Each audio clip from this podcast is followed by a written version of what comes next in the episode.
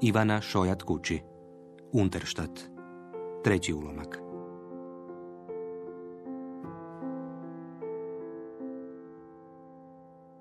Kuće su ogromni silosi u koje trpamo materijalne tragove mrtvih. Fotografije, predmete koje su nam darovali ili ostavili iza sebe. Sitnice koje se skupljaju u lavine, od kojih nam se raspadaju ormari, pucaju škrinje, škripe, tavani. Početkom prosinca 1979. godine bila je noć s petka na subotu. Nešto me probudilo. Ustala sam, prišla prozoru, osluškivala, a zatim otišla sve do ulaznih vrata, otvorila ih i nasred travnjaka ugledala baku. Bako, što radiš? Čuješ? Ne, ništa ne čujem. Čuješ? To, je El, Elza, e, Elzica plače. Tko je Elza? Bako, tko je Elza? Isuse Mario, mama, uđi u kuću. Ma ne, ne, ne, pustit me, pustit me. Elzica izgubila se. Plače sirotica. Ma dođi, ma dođi, daću ti tabletu. Sve će biti dobro. Dođi u kuću. Ma, ne radi cirkus tu na dvorištu. Moram je pronaći, izgubila se. Mrak je, sama je vidiš, moram je spasiti. Odvesti na to. Dođi, ma dođi. Čućete susjedi. Baka se otimala, nije htjela u kuću. Plakala je. Mama joj je dala tabletu za smirenje i smjestila je natrag u postelju. No to je bio tek početak.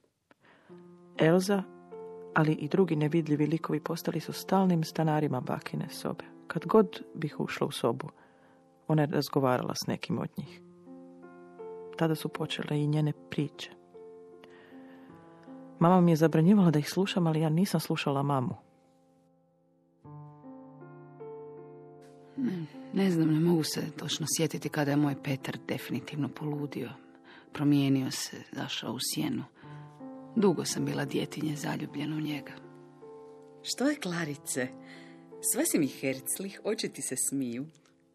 Ma ništa. A kako se zove taj ma ništa, a? Kako se zove? Peter Schneider. Oho, pa to je fina familija. Otac Karl je odvjetnik, a majka, ma ona ti je fina frajla, nečakinja vele važnog gospodina. Ma majko, joj. Ma ne zanima mene njegova familija. Pa nisam se bila zaljubila u njegovu familiju, nego u one njegove zelene oči. Doista, nikako se ne mogu sjetiti kada je Petar definitivno poludio i pretvorio se u budalu koja mi je zabranila druženje sa starom školskom prijateljicom Rebekom Weissman. Greta izgleda jedina imala oči. Hitler je već tri godine prije uspio lomačom svesti Reichstag na dim, a ona je upozoravala na plimni val nasilja koji slijedi nama. Sve ide kao po špagi. Peter je lijep i pristojan. Za mene je suviše uštogljen. Ali za nas prema onih tvojih piskarala i molera... Zaboravila si reći pripitih piskarala i priučenih molera, do tepenaca i tarikusa. To su Adolfove riječi, mama. Peter je završio studij u Beču, pa se pristojno, kako i priliči obiteljskoj tradiciji, vratio u rodni eseg i zaposlio u očevoj advokaturi. Klarica može biti sretna. Ako je to životni san, A što je tvoj san, dijete? Ne valjda vječno biti glumica. ja sam umjetnica. Moji prijatelji su najveći osječki književnici i slikari, pjesnici, glazbenici, mama. Ja sam prvakinja. Zar ste zaboravili? Peterovi su roditelji odlično prihvatili Klaru. Čula sam njegovu majku kako govori, dobru si ženu našao, Peter. Kakav je to miris? Greta? Mama? Jezuš, sva si zelena, Klarice. A, čini se da ćemo dobiti prinovu. Klara?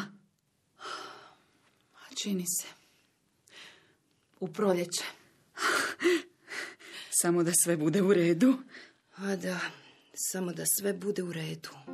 S Antonom je sve prošlo u redu. Bake su odradile svoje, a Peter i ja smo uživali sve dok ponovno nisam bila noseća. Od početka sam znala da s tim djetetom nešto nije u redu. Bila je curica, plavičasta, visila je na primaljenim rukama i jednostavno nije htjela disati. Samo se prepustila. Otišla. Biće ti lakše ako nema imena. Zapravo od svega i svih najviše me je ganula baš Greta. Premda nije učinila ništa spektakularno. Posve našminkana i blijeda, crvenih natečenih očiju. Bilo gledno da je samo trenutak prije plakala. Greta je dan nakon užasnog porođaja ušla u moju sobu, sjela na moj krevet i snažno me zagrlila držeći me tako dugo, jako dugo i bez jedne riječi. Onda, onda mi se zagledala ravno u oči i rekla jednostavno Sestro moja. Ništa posebno, rekli bi neki, ali meni je značilo mnogo. Imam sestru. Kao golema od svjetlosti sazdana strijela u glavu mi se zabola spoznaja. Greta je tu i na trenutak mi je bilo bolje. Svaki puta kad bih ugledala Gretu bilo mi je bolje, a ona je dolazila svakodnevno tijekom nekoliko mjeseci. Peter je za divno čudo dobro podnosio Gretu, čak i njegova majka sa smješkom prihvaćala udarenu Gretu. Samo je Adolf i dalje urlao da mu ta bludnica neće u kuću, a Greta odmahivala rukom na njega. Smiješan si, brate, s tim brčićima. Kao da ti je netko ispod nosa zalijepio ocuflani kist od svinske dlake. Mama Viktica i ja samo smo šutjele. Ja nisam rekla ni riječ, čak ni kada se Peter u veljači 1939. nakon posla vratio kući blistavih oči uzvikujući da je konačno i on učinio pravu stvar, da je poslušao Adolfa i konačno pristupio kultur buntu. Bio je ponosan kao malo dijete. Nije dobro. Nije dobro, sestrice. Grozno će se stvari događati. Europa se kukavički ruši. Uskoro će i na nas doći red. Samo onaj mamin bog znade što će se dogoditi. Hoćemo li uopće preživjeti? Peter je od uvijek bio idealist. Zato ga valjda i toliko volim. Pa i samo vidiš u što se u posljednje dvije godine prometnuo pokret koji je trebao biti svjetionik velike njemačke kulture.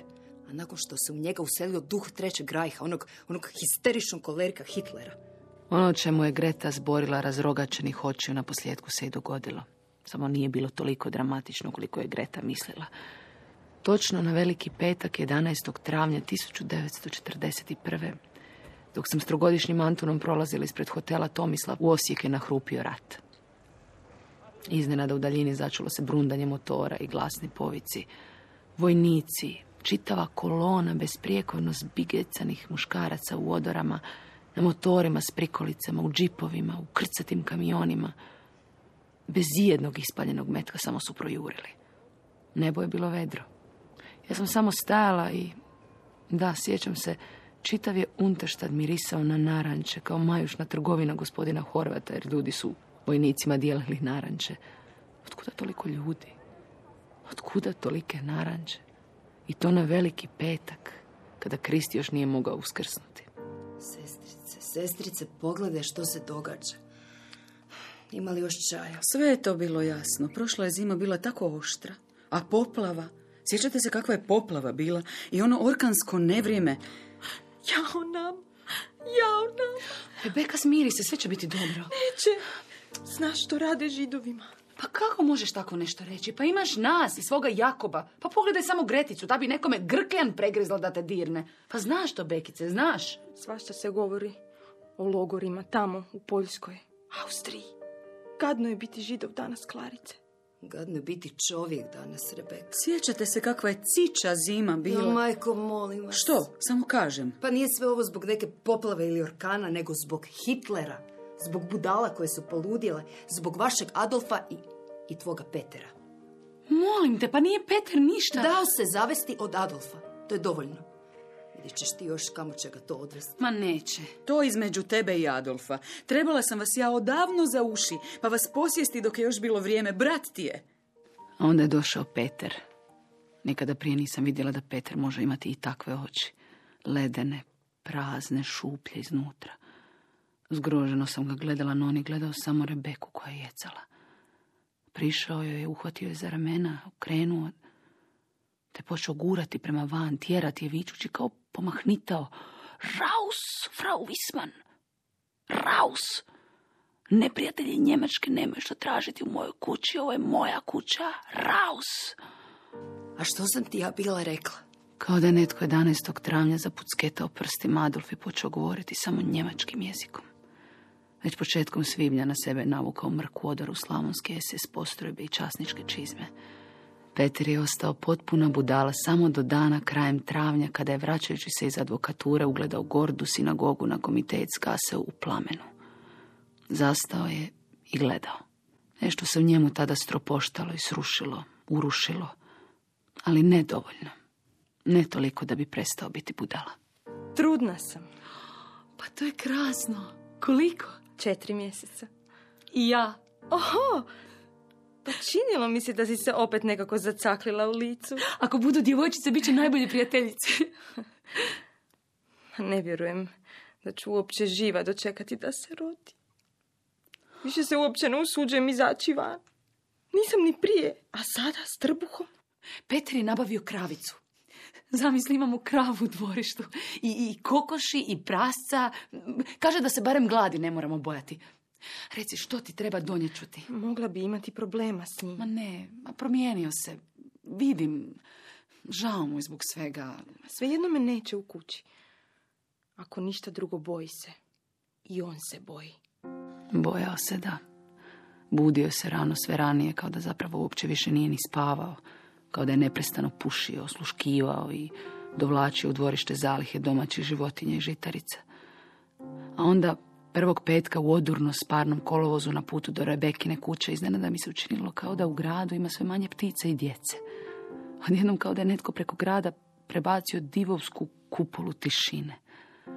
Trenutak poslije ispred Rebekine kuće na koje je mjedenim čarlićem stajao pričušćen papir na kojem je pisalo konfiskacija.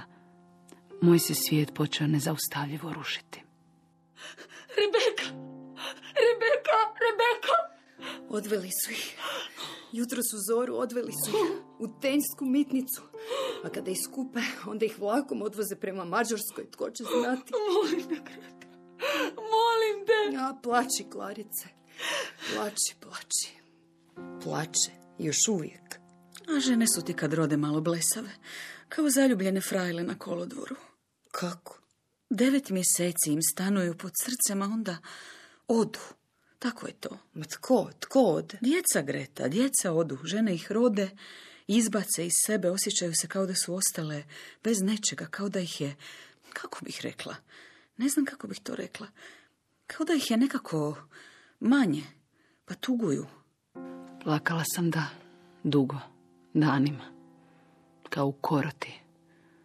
Ali nitko nije znao da gledajući svoju tek rođenu Elzicu zapravo oplakujem Rebekino nerođeno djetešce.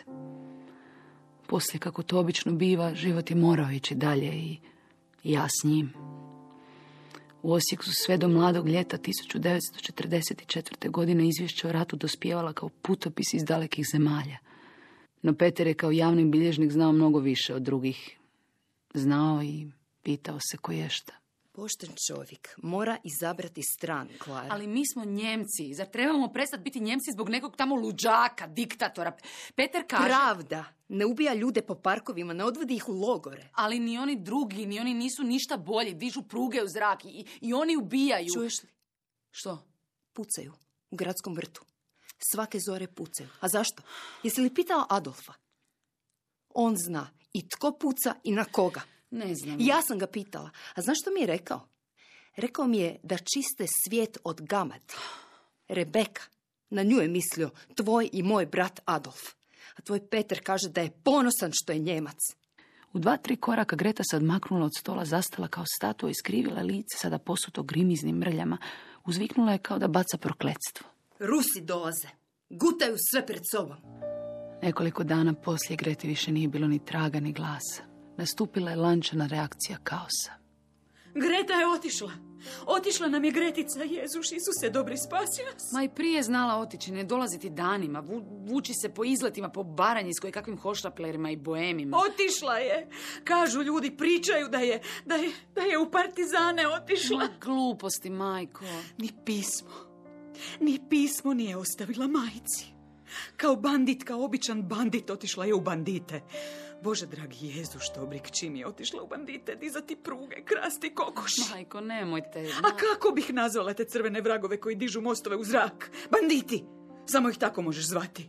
Pošteni ljudi ne iskaču iz šume kao razbojnici. Ljudi smo, nismo životinje. A Greta, nikada joj ovo neću oprostiti. Oprostila sam, Bog mi je svjedok.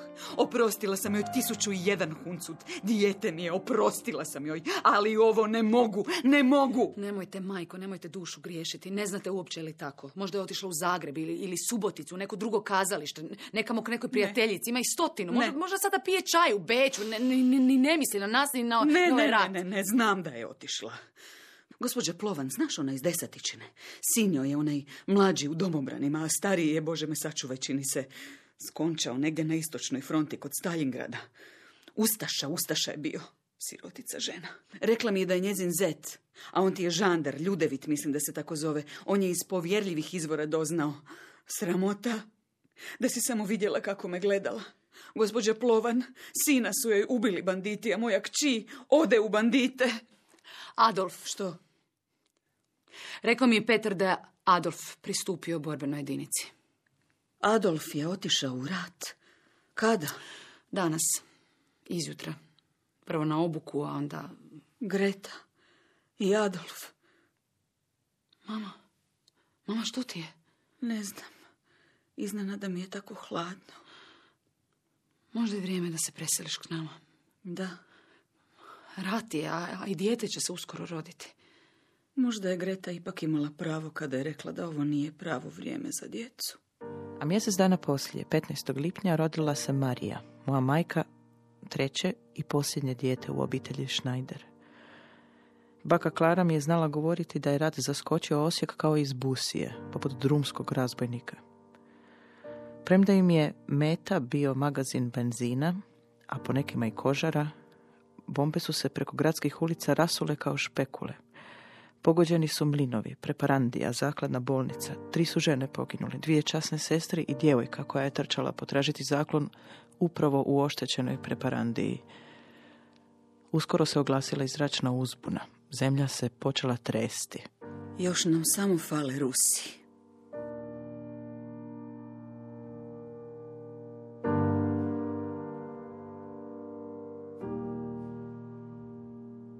Ivana Šojat Kući, Unterštat, treći ulomak. Dramatizacija Nives Madunić-Barišić. Igrale su Katarina Bistrović-Darvaš, Nataša Janjić, Jelena Miholjević, Natalija Đorđević, Marta Bolfan-Ugljen i Nada Subotić. Urednik Branko Maleš. Glazbena urednica Adriana Kramarić. Tonmajstor Dubravko Robić. Redateljica Ranka Mesarić. Dramski program Hrvatskog radija 2011.